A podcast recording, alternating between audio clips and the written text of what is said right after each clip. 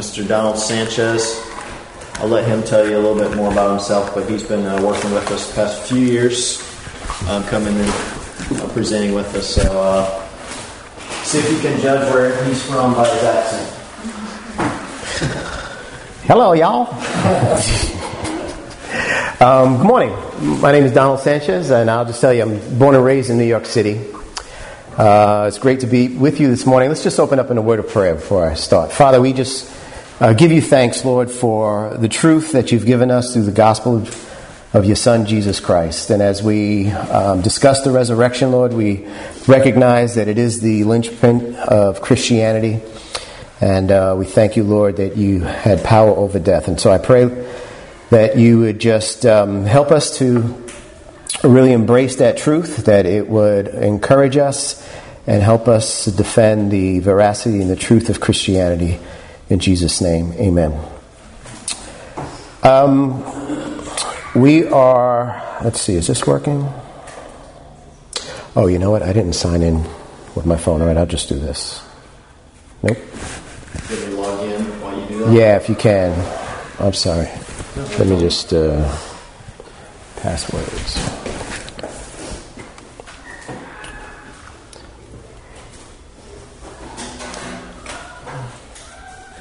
Just give me one second. So, can I not advance this just from here? You should be able to. Yeah, you're on the last slide, so go to the top. I knew that. Just remember. I was wondering why is that? Okay, there we go. Okay. okay, y'all didn't see that. There we go. All right. Good morning. Um, my name is Donald Sanchez, and I'm a student. I'm currently a student at Southern Evangelical Seminary. I'm in the Master's of Divinity program, so I've got about.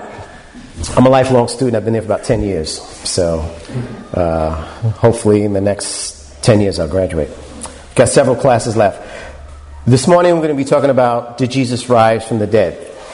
So, is it, uh, is it a fact of history or is it just historical fiction? We're going to explore that this morning. What I want to talk about is I'm going to discuss some preliminary considerations, and then we're going to just talk about the death of Jesus.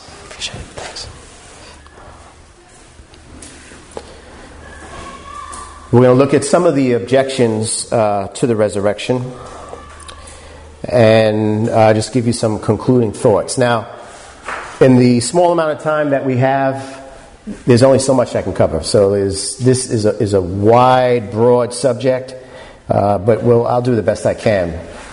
So when we talk about history, um, what, what is, what's the object of history? What are, we, what are we looking at when we study history? Anybody? Nobody knows what history is? Does anybody know what history is? Record. Record, okay. All right, so history is the. Um, we're, looking, we're looking at past events. Okay? So, because we're looking at past events, history, and this is not working, so I'm just going to put this down. So, when we look at past events, um, history is unlike science. So, science, we can control certain variables, we can recreate conditions that produce certain results. And history is more like forensics. And what do I mean by forensics?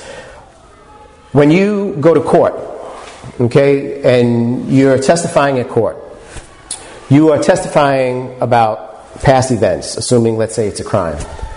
Now, I was a homicide detective in New York City. I was a member of the New York City Police Department for 21 years. Uh, had a great career.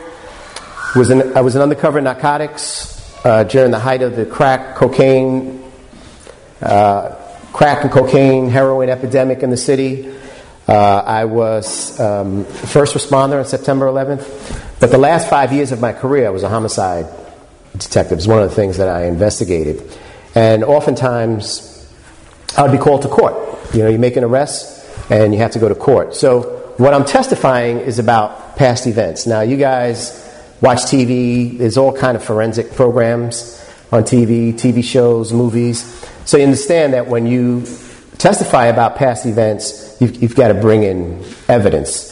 And so, the jury has the option, or, or the, actually the obligation, of, of weighing the evidence and seeing if you know what the prosecutor is presenting is that is that seem to be more reasonable, more credible, or does the defense attorney, the case that the defense attorney puts on, is that more reasonable or credible?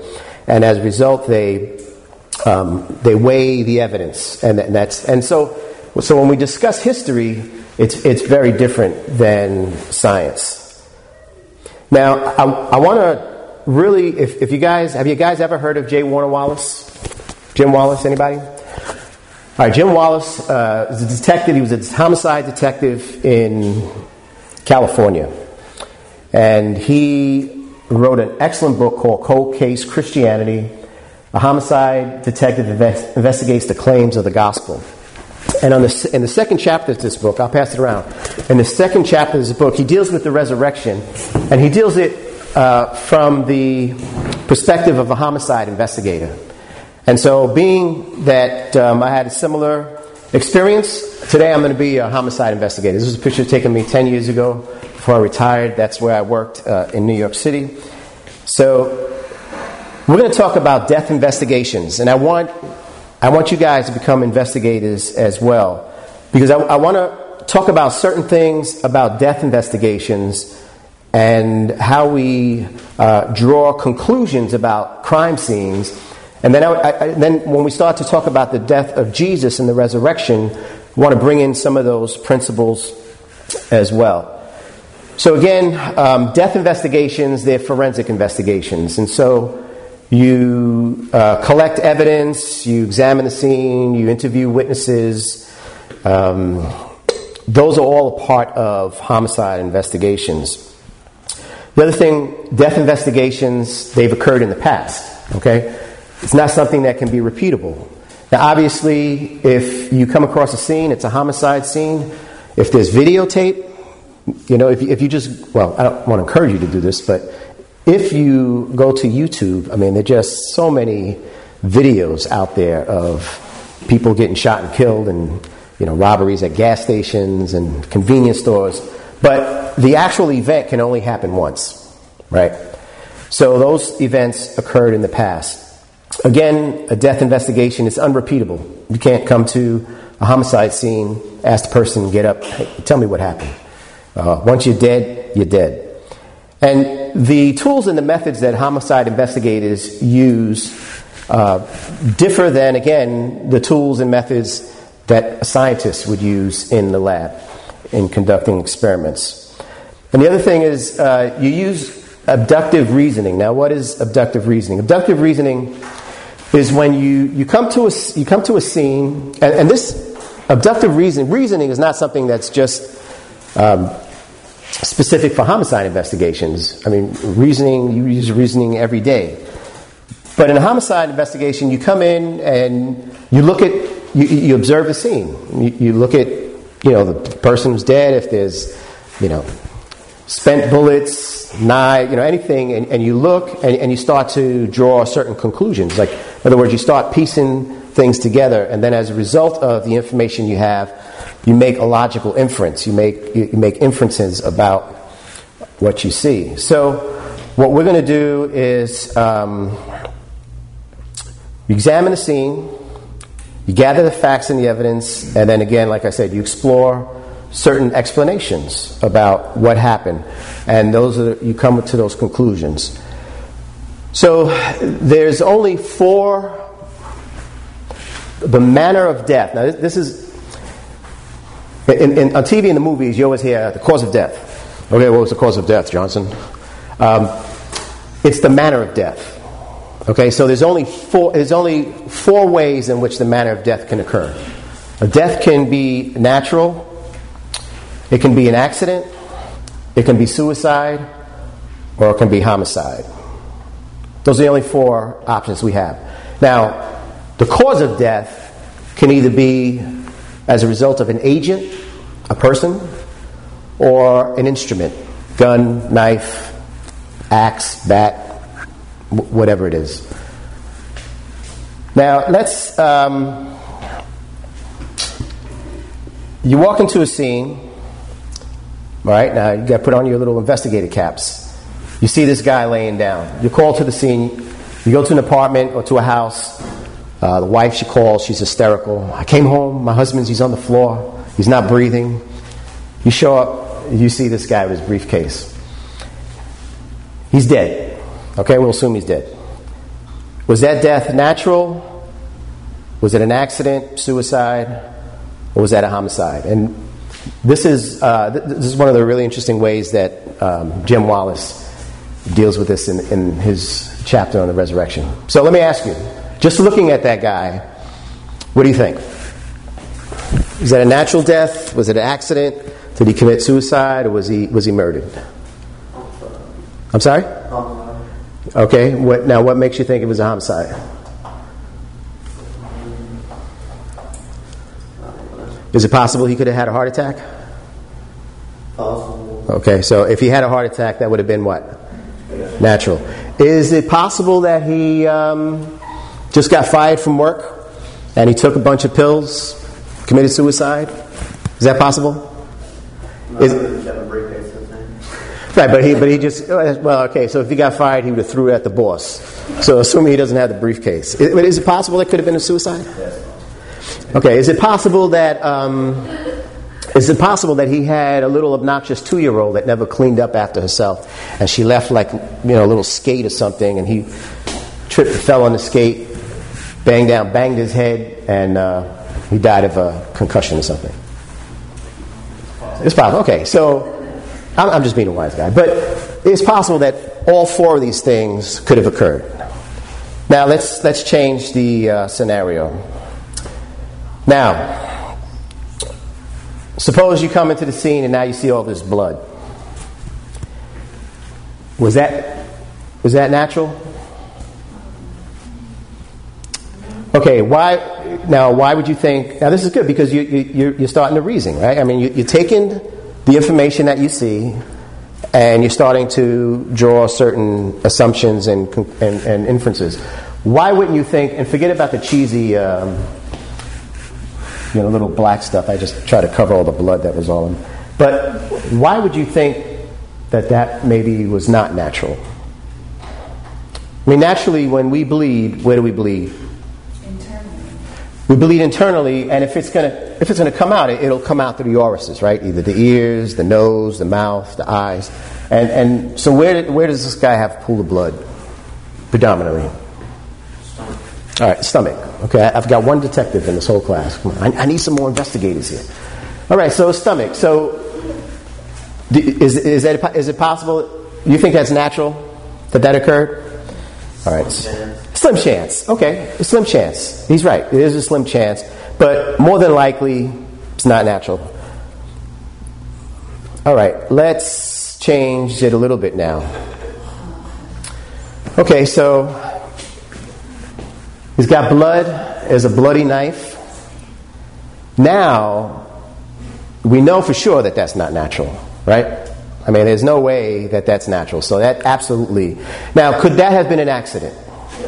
It could have, right? It could have, you know, wanted to cut the steak, decided, man, I still have my work briefcase, I haven't washed my hands, ran to the bathroom, fell, stabbed himself, and he died. That's stretching it, but could have been an accident. Could have been suicide. Do people take their own lives with knives? Yes. Okay. Could have been a homicide. All right. So, I'm sorry. I s- Well, I said probably not homicide, because usually it's a deadly fact. Okay. Well, what if he was? What was he? If he was having a, a fight with somebody in front of him, and the guy pulled out a knife and stabbed him? True. So could could have been homicide. If he killed himself, it was on the briefcase. I don't know. Okay, that's good. Okay, you, you, you're using your critical thinking a little bit too sharp. So let's uh, let's let's ease up a little bit there, detective. Um, all right, it, it could have been all these. It could have been all three. I mean, he could have just hypothetically, he could have tripped, stabbed himself. Could have been stabbed by somebody, uh, and it could have been an accident. Could have been suicide. All right, let's change this up now. Suppose so. We got rid of uh, that. That's we'll, we'll say it's not accidental. Now, what do you think now? See, I'm, I, I don't know if this is the right because I, I had. Uh, okay, it looks like bullet wounds, but all right. When I was little disclaimer here. When I was looking uh, for stuff on Google Images, that, that's all I could find. I couldn't find a little blood drops. The original slide that I had, which I think is another presentation, this it was only one here. So, is it possible if there was just one stab wound to the back, it could have been suicide? Could have been. Right? Just work with me here. I see you shaking. Why, why are you shaking your head? No, it's not possible to stab yourself in the back. Really. Okay, suppose he used to work for Barnum and Bailey Circus, and then he got fired because he got too big, and you know, and then he went out and got a job on Wall Street. So, is it possible you can stab yourself in the back? Yeah. All right. Now, if you have three stab wounds, then what? Homicide. All right. Now that's absolutely a homicide. Okay. So, um, what's the conclusion that we we came to? Now, after all of those facts, right? We started eliminating, you know, natural. We eliminated the fact that could have been an accident, suicide. So when we see the three stab wounds, is it reasonable to think that was a homicide? Yeah, so when you, when you come to a conclusion, when, when you gather all of the facts and you put all the pieces together and you start making inferences about what could have happened, then you come to a conclusion. Now you have to ask yourself is it the, the conclusion that we've come to, and this doesn't necessarily, I mean, this doesn't apply only to homicide, obviously, a lot of things. The conclusion that we come to, is it reasonable? And based on the facts that I gave you, it's yeah, it's reasonable. There's uh, and but it could also be unreasonable. Now, if somebody were to argue with you that hey, he's got four stab wounds in the back, um, that was accidental. Would that be reasonable or unreasonable? That'd be unreasonable, right? So reason is really important. So we look at homicides. Um, what we want to do is want to take this, let's say, a little further. All right, so we've established the fact that this this was a homicide. This guy was murdered. What do we want to do next? We want to find out who murdered him, right? We don't just close the case. We want to find out, and and part of that is evidence collection. We've got to collect evidence that supports the, the theory that we have that he was murdered. We want to preserve the crime scene, right? Somebody comes in and takes the knife, and then they put a butter knife there. Um, they've they've damaged the crime scene, right? So they, there goes your evidence. So we want to preserve the crime scene. And the other thing, we want to interview witnesses, right? Maybe there's somebody that's witnessed this, somebody that's heard something. And so we want to do all of these things so that we can begin to find out who, who committed this, this murder. So, again, uh, preserving the crime scene, we want to uh, collect the evidence. So here's our evidence. We've got the knife. We've got fingerprints on the knife. We've got um, we found some blood, so we've got his blood.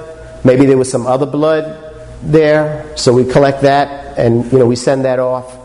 And this is all going to aid us as we again begin to make take take the information that we have and make certain inferences to come to a conclusion. Now we have we found the witness. Okay, so this is uh, Marge, the next door neighbor, and we interview Marge, and she says she gives us some information about what occurred. Number one, she she she heard the victim. We'll call him Bob. Is that right? There's no Bobs in here, is there? No Bobs. Okay. She interviews Bob, and um, or she she interviews the, the witness, and she says that she heard Bob arguing with his wife that morning. Like I mean, that afternoon when he came home from work. She didn't know what the argument. Well, she heard it really loud because you know the walls are paper thin, so there's definitely conflict between Bob and his wife.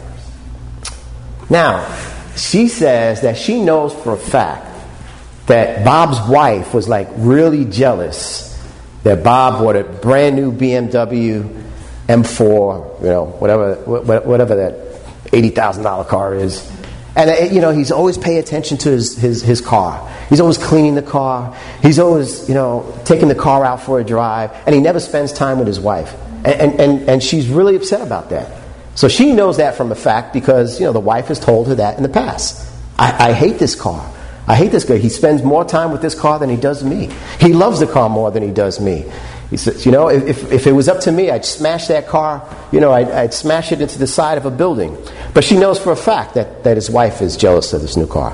What else does she tell you? She says that after this argument, she heard tires peel and she looked out the window and she saw the wife speeding away in Bob's brand new BMW.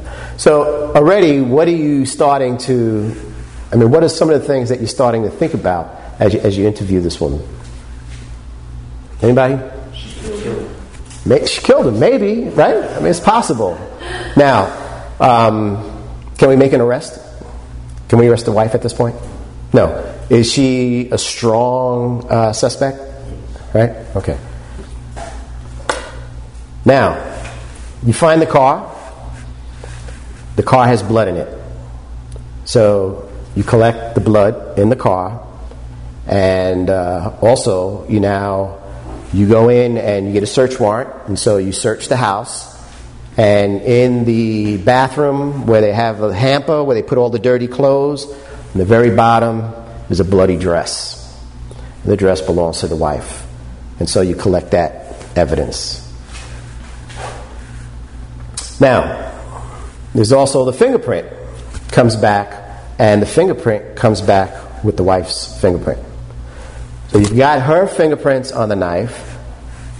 Let's say the DNA, the, the DNA results come back from the blood analysis, the serology, and that comes back to the wife. Do you have, do you have enough to arrest the wife? With, with that? Who says no? You can still make an argument in her favor. It's her kitchen. She could have touched the knife, and maybe she walked in and saw him dead and went to touch him, and then she freaked Okay, we have a defense attorney in the class. Good. And, and, and this goes, right? Now, this is what I was talking about earlier about forensics, right? So now, you know, the proverb says, you know, a man makes, an, uh, you know, makes a good argument, and I'm not, right? But until you hear the other side, or until you hear another argument. So, yeah, that's all plausible. That's all, that's all reasonable.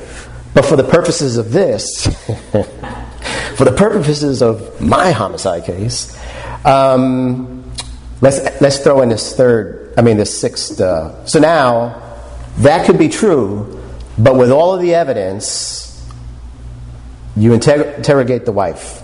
And you, you give a harsh interrogation, and she's hungry, and you buy her cheeseburgers, and she's still hungry, so you buy a McDonald's shake. And she's real nervous, so you buy her some cigarettes because she's a smoker. And then after you, and then after you interrogate her for three hours, then you leave the room, and then you know you, you heard that good cop, bad cop, right? So now your partner, so you're the good guy because you're you know you're buying cheeseburgers for her. Um, now your partner comes in, and he's he's the tough guy. I know you did it. You're worthless. Just admit it. You know, your mother never loved you. You know, whatever, whatever, whatever techniques that they that they use when they when they play the bad cop. But but the, the, you know now she's in the she's in the interrogation room for six hours, seven hours, and finally she's just she's just exhausted. And what does she do? She confesses. She breaks down. She is the most jealous wife in the world. Pretty handsome, that jealous wife. Um, she confesses, all right? So, so you've made your case.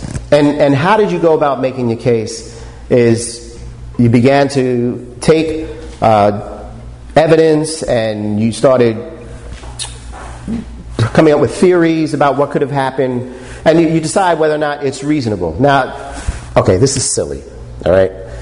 But what the point is, is that when we talk about the resurrection of Jesus Christ, a lot of these principles are the same because Jesus, um, the death was in the past, 2,000 years ago, so it's not, it's not a repeatable event. We can't go back.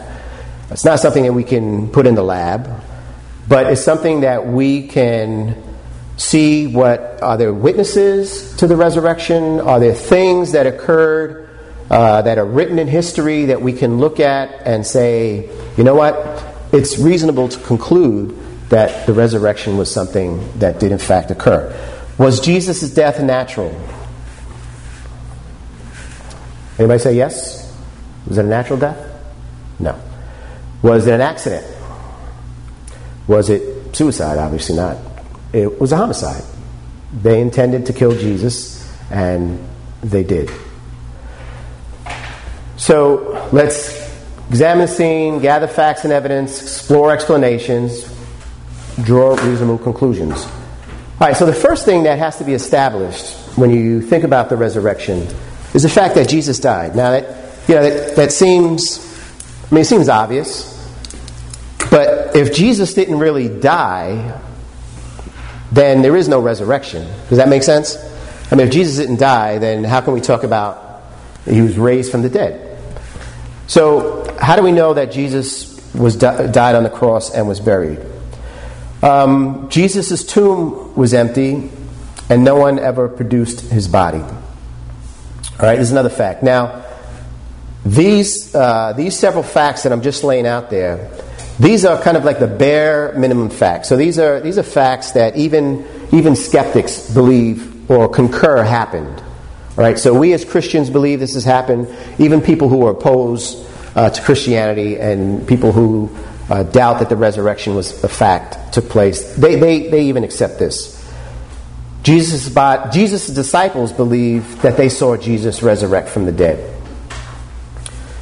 Fourth, Jesus' disciples that they were transformed following the resurrection. Okay? So let's look at this.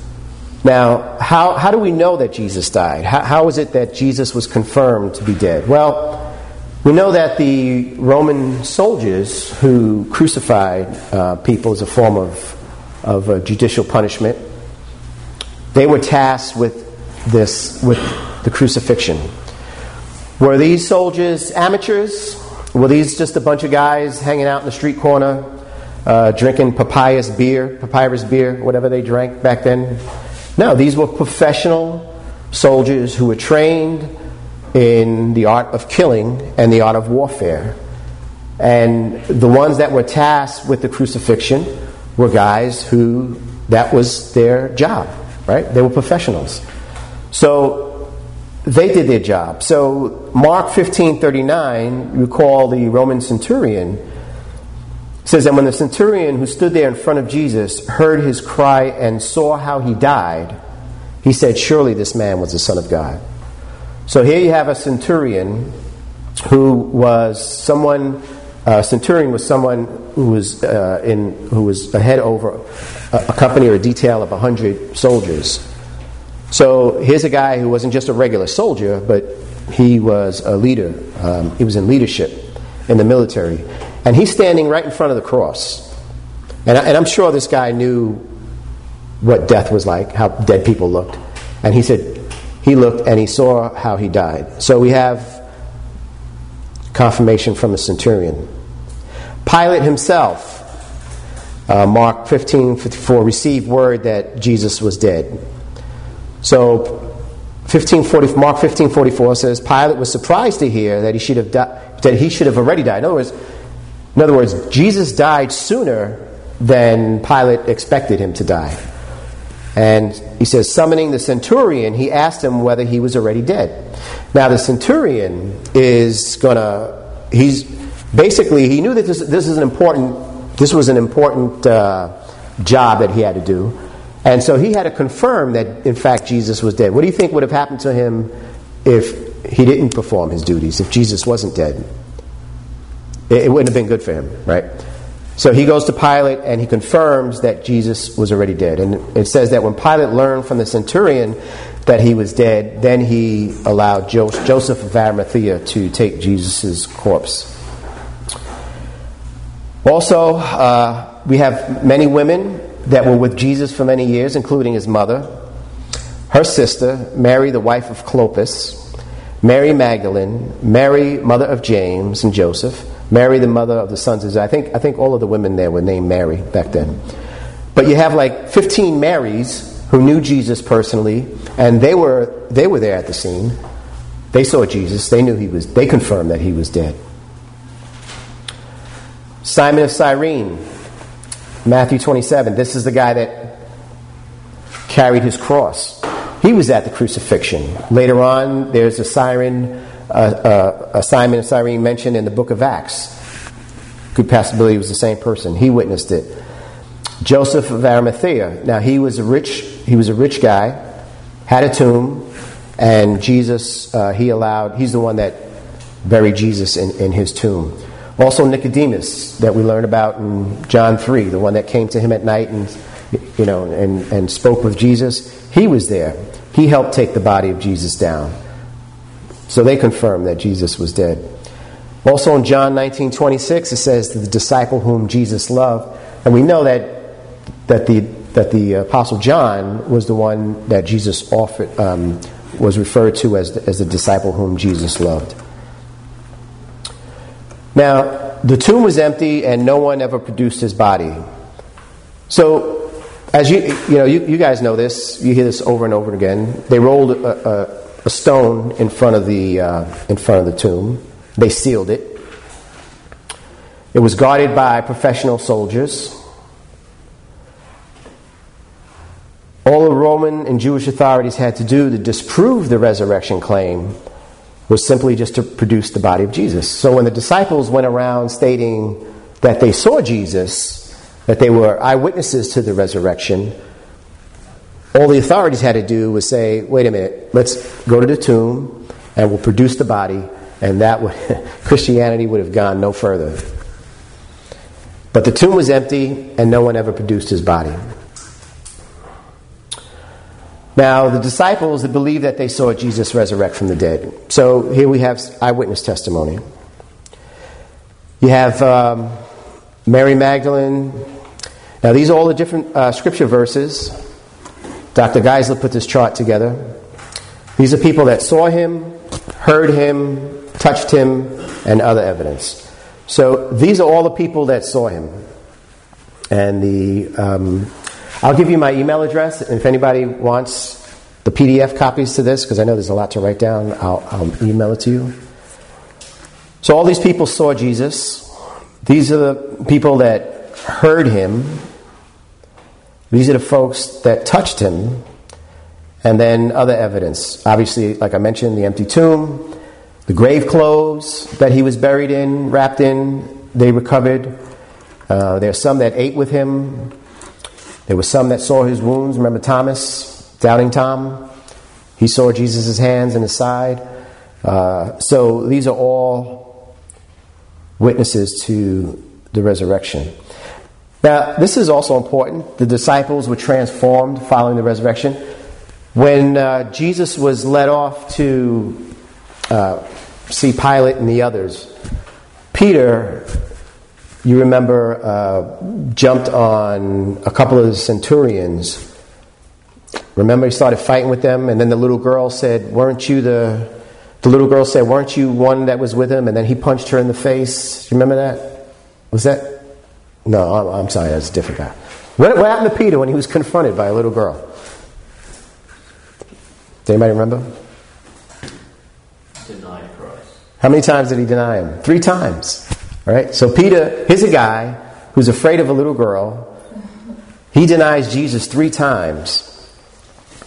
And yet, where are the other disciples? After Jesus died, they fled, right? They were in hiding. They, they were afraid that, that the Romans were going to come after them. But what happens after the resurrection? After the resurrection, I mean, these guys are as bold as you can be.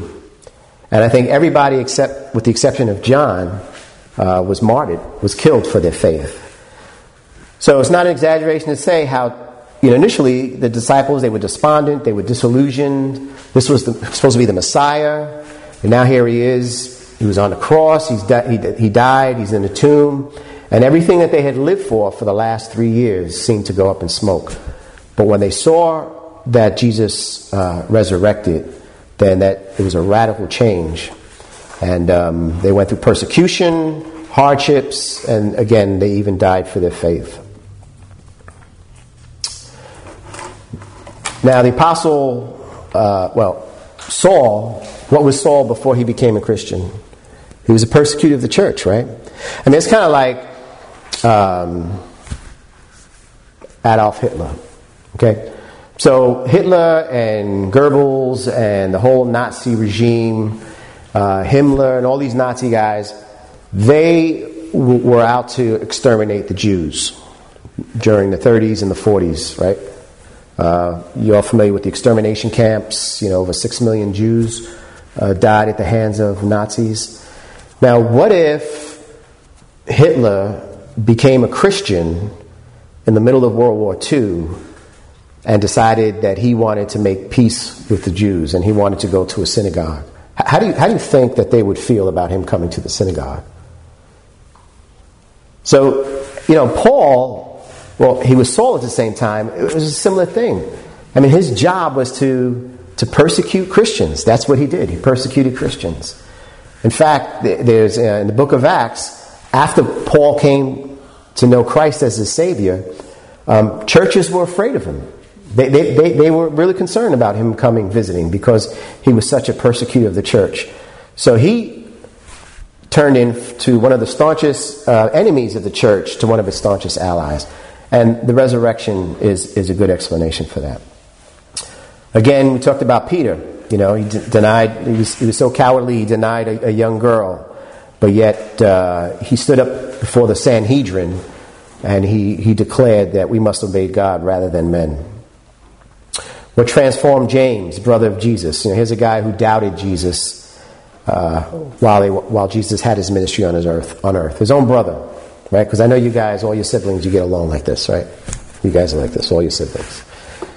You know, they, they, they thought Jesus was a little, you know, a little nutty. He's making claims to being a, a Messiah. Now, this guy, Pinchas Lapid, was a, he's a Jewish uh, historian. He's not, uh, he hasn't embraced the resurrection as being, uh, that, it, that it has any value. So he's not, you know, he's not a Christian. But he did write this. He wrote, when this sacred, frightened band, he's talking about the disciples, when this sacred, frightened band of the apostles, which is about to throw away everything in order to flee in despair to Galilee, when these peasants, shepherds, and fishermen who betrayed and denied their master, and then failed him miserably, suddenly could be changed overnight into a confident mission society, convinced of salvation, and able to work with much more success after Easter than before Easter, then no vision or hallucination is sufficient to explain such a revolutionary transformation. If the defeated and depressed group of disciples overnight could change into a victorious movement of faith based only on autosuggestion or self deception without a fundamental faith experience. In other words, if the disciples can have this radical change on anything other than actually seeing the risen Christ, then this would be a much greater miracle than the resurrection itself. All right, let's, uh, in a few minutes we have, let's take a look at some of the objections to the resurrection. Through the years, uh, a number of theories uh, have been thrown out there by critics of Christianity and trying to explain away the historical bodily resurrection of Christ. And so, again, we want to ask the question well, are the arguments that they provide, which they try to make a disclaimer of the resurrection, is, is, it reasonable? I mean, is that something that, that is reasonable? Back in 1965, Hugh Schonfield, he wrote this uh, bestseller book called The Passover Plot. And I don't know if you can see it, but it says, A New Interpretation of the Life and Death of Jesus. So, what he put forth in this book, which was a very popular book, it was on the New York Times bestsellers list, was that G- Jesus didn't really die. I mean, he was, all right, he was beaten, he lost a lot of blood, um, he was nailed to the cross, obviously, is not uh, an unpleasant, you know, pleasant experience but that he just basically passed out. And so when the disciples took him down and they put him in the tomb, you know, there was a, there was a period of time where he just, you know, he revived himself. Now, when I was, um, I'm to be dating myself, but back in the 70s, when I was in high school, I had a friend that I witnessed to, and he accepted Christ.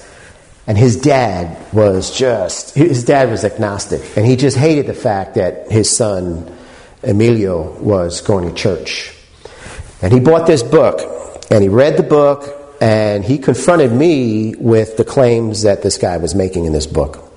He confronted both of us. See, it's, it's not true. Jesus, you know, he never really died. He's not, you know. And at that time, I didn't know how to answer that.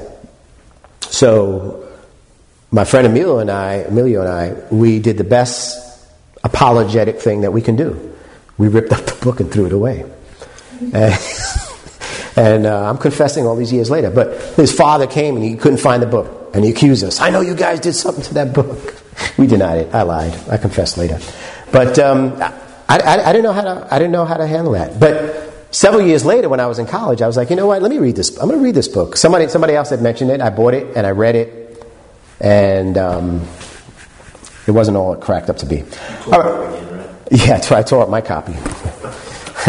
all right, so did Jesus die? Okay, well, what do you think? All right, so number one, how could Jesus have survived? I mean, he lost so much blood between being beaten and whipped with the crown of thorns on his head, um, the fact that he was that the nails were put through his his wrists, his feet. Um, obviously, when he was, uh, you know, when when you were on the cross, you couldn't breathe, right? So, so you, you had to you had to like push your feet up, take a breath, and come down. Now Jesus died. We have the witnesses that he died. So you take this broken, battered, bloody body of Jesus, you stick him in a cold tomb, you roll a stone in front. No doctors, no medication, no any. I mean, so does, does that sound reasonable? Right? that not only that he survived, but he didn't have the medical attention. How would, how would he even have the strength to push a two ton rock that, steel, that sealed the tomb, get past all the soldiers, and with his bloody, battered, emaciated look, convince his disciples that he was the resurrection, resurrected Savior that had power over death? I mean, is, is that reasonable? It's not reasonable.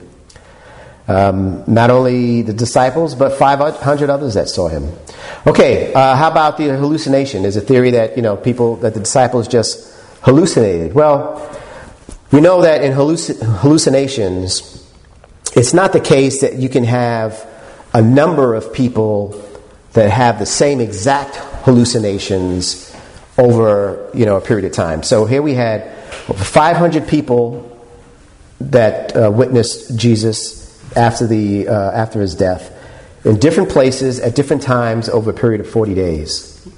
So hallucinations, they don't work that way. Hallucinations work with individuals. Individuals may have hallucinations. Now, if you, if you just had one disciple who's, you know, hey, I, I saw Jesus, you know, he spoke to me. Uh, we, had, we, we ate fish together. And, and everybody else didn't see, well, that, that might be a different story. But when you have so many different people, why is the tomb still empty? If it was a hallucination, again, why wouldn't the authorities just produce the body of, of Jesus? Why, did, why didn't the Jews or the Romans, again, you know, to squash Christianity? All right, how about this? The disciples stole the body. All right, now, the disciples, if they knew Jesus was dead, why would they steal the body and then kind of perpetrate this lie and then realize that because they're lying, they're going to suffer hardship, persecution, death. Does that sound reasonable? The other thing is that the disciples, they were followers of Christ. They, they, they, they preached truth and honesty. I mean, they, they weren't about deceiving people and uh, concocting stories just to get followers. They weren't hypocrites. You know, what did, what, what did they have to gain by lying about, uh, about Jesus resurrecting? How could 12, you know, measly, scared fishermen who, who were living in hiding come and, and have the backbone to face uh, Roman soldiers that were guarding the tomb and, and fight them and kill them? And I mean, it's just, um, just doesn't make sense. Doesn't make sense. All right, so what about the wrong tomb? This is suggested. Well, they just went to the wrong tomb. They went to the wrong tomb, they saw it was empty, and uh, they believe that Jesus resurrected from the dead. How, how would you respond to that? What were some of the things that you would, what, what kind of counter arguments would you come up with? If one of your friends in school said, well, you guys go to a Christian high school, like a Christian school? Okay, so what if you have an atheist whose mother was a Christian, she sent him to your school, and, and he tells you, uh, he says, look, they just, they went to the wrong tomb. What, what, how would you respond to that? How can you even prove that they went to the wrong tomb? Okay, how can you prove it? What, what, else, what else do we know about the tomb? Whose tomb did it belong to? Okay, Joseph of Arimathea. So do you think he knew what, what his tomb was? I mean, it was his tomb, right? He owned it, right? Um, did everybody do this, you know, for 40 days straight?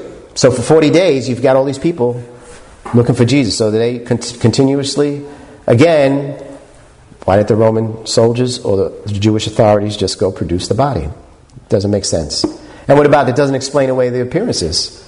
So what if they did go to the wrong tomb? How do you explain, you know, the, the fact that you had eyewitnesses that spoke with Jesus, that ate with Jesus, that saw Jesus?